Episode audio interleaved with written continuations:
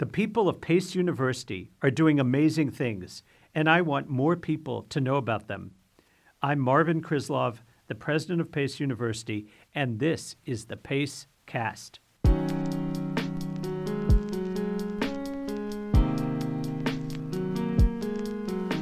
More than 90% of our first year students receive financial aid each year. Much of that aid is funded by our generous donors. On Giving Tuesday this year, that's the Tuesday after Thanksgiving where we focus on charitable giving. Pace University is running a campaign we're calling One Pace, One Day. If enough people in enough different categories donate that day, they will unlock an additional $200,000 gift to the university. I hope you'll help us meet that goal. So today, I want to talk about what donations like these can do for our students and what they can do for our donors, too. Right now, we're on the phone with James Hickey, a Lubin Jr. who overcame some remarkable challenges to get here. He wouldn't be at Pace without the generosity of our donors. We're talking to James from his internship at an investment bank office in Midtown Manhattan. I can't say which one so we don't get him in trouble, but as he'll tell us, he's hoping to graduate this May and land a job where he's interning right now. James, thanks for joining me. So let's take it back a little bit. Can you talk a little bit about where you grew up? Sure. I grew up in Yorktown, northern Westchester. I mean, I was the run of the mill family, just I and my parents, was only child. Both of my parents were in and out of the hospital frequently just due to hereditary illness. In about sixth grade, my father had actually passed away. A little fast forward to my senior year in high school, my mother was in and out of the hospital, and she had actually passed away in September of my senior year. And I found my life in shambles.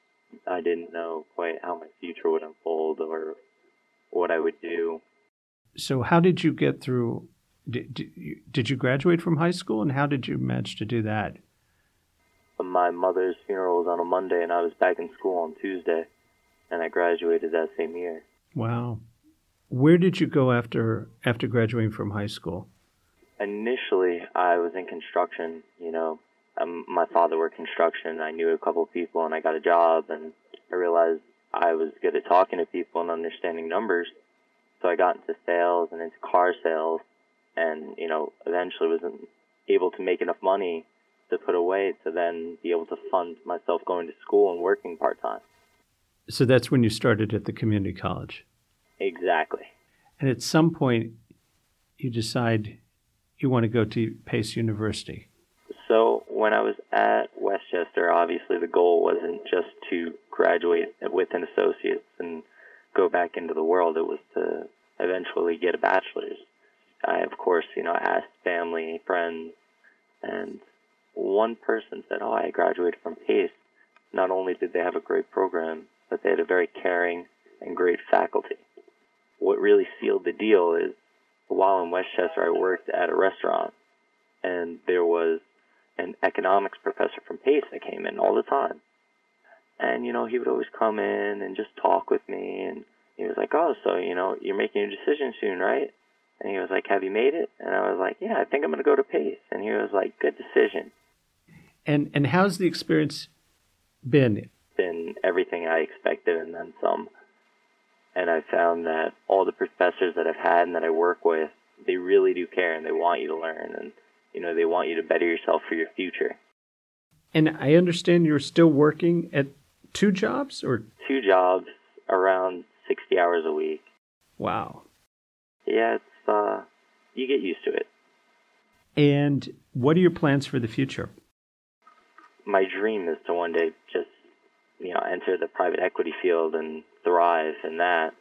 But obviously, uh, you need to pay your dues first. So I'd love to join an investment bank or, you know, even a hedge fund and just get my feet wet and learn. So, what are your what are your thoughts about the role of scholarships and financial aid? You know, I I work to survive, so I can pay rent and car insurance and all these kinds of things. and be able to live. Without these scholarships, I don't think I would have been able to. I don't think I would have been able to do it. I mean, your story is is very inspiring, and I'm just wondering what lessons you have learned and any advice you have for others. The one thing that I just try and tell everybody is life is really hard, but it's your choice what to do with it. And although life can really, you know, kick you onto your butt some days, you got to get up and just, you know, keep on going because eventually there will be a light at the end of the tunnel. It may be far off, but it'll happen. And the harder you work, the more you'll be able to indulge in that light later in life.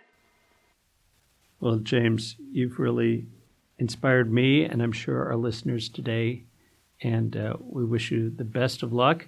Your example is very motivating to all of us to make the best of what, what life offers.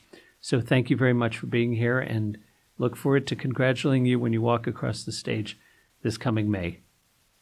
Thank you very much, sir. Now, we'll talk to David Weinstein. He's a double PACE alumnus. He earned a bachelor's in history in 1982 and an MBA in 1991. He and his family support the Stanley and Gloria C. Weinstein Scholarship, named for his father and his aunt. The scholarship was started back in the late 80s when my aunt, my father's sister, had passed away. And we wanted to do something, in particular my father, to memorialize her contribution to business. And originally, uh, she was a, a leading lady in the marketing field, fashion marketing in New York City passed away very young. So your father started it, but my understanding is that you've actually grown the scholarship since that time.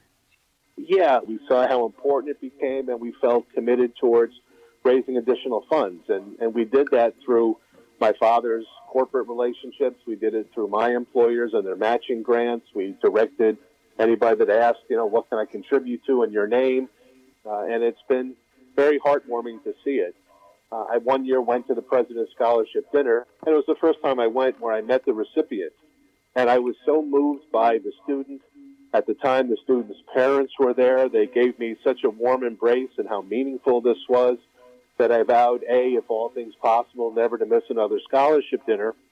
But I also started to bring my then younger boys, who I guess they were either in a middle school or just entering high school, so they could get an appreciation for how hard some students have it to try and raise the money to stay in school. So the legacy hopefully will continue long past me. What drives you to stay involved? It's it's a pay it back, it's a pay it forward, recognizing that I had particular benefits and opportunities that other students may not have in terms of staying in school. It just seems like the most best spent money I could think of to help students get an education so that they can go forward in life and perhaps you know look back and do the same as I've done. What would you tell other people who are, might be thinking about giving to Pace University? Education is where you know you invest your money in the future, right? And student scholarships are critical. I think the key component, the lesson that I learned about all this over the years, don't just give the money. It's easy to write the check. Stay involved. Meet these kids if you can meet these kids' parents, the feeling of self gratitude that you get when somebody can genuinely thank you for something you did makes it all incredibly worthwhile. David, thank you so much for everything you do for PACE. I will see you soon, and if not before, at the scholarship dinner this coming spring. That'd be great. The generosity of our donors makes a real difference in our students' lives. Students like James wouldn't be here without them. And that generosity makes a difference in donors' lives, too. Like David Weinstein says, this might be the best money you ever spend. I hope you will join us and be part of One Pace one day. Go to pace.edu slash give to pace and make your donation right now. That's pace.edu slash give to pace. All one word, no spaces. Thanks to the Department of Media, Communications, and Visual Arts on the Pleasantville campus, where professors Kate Fink, Paul Ziek, and Lou Guarneri make this podcast happen. And thanks to James Hickey and David Weinstein for taking the time to talk to us today. We'll be back in the new year with a new PaceCast. Until then, we'd love to hear from you. If you have any comments or ideas or suggestions, you can write to me at president at pace.edu. I'm Marvin Krislov, and I will talk to you on the next PaceCast.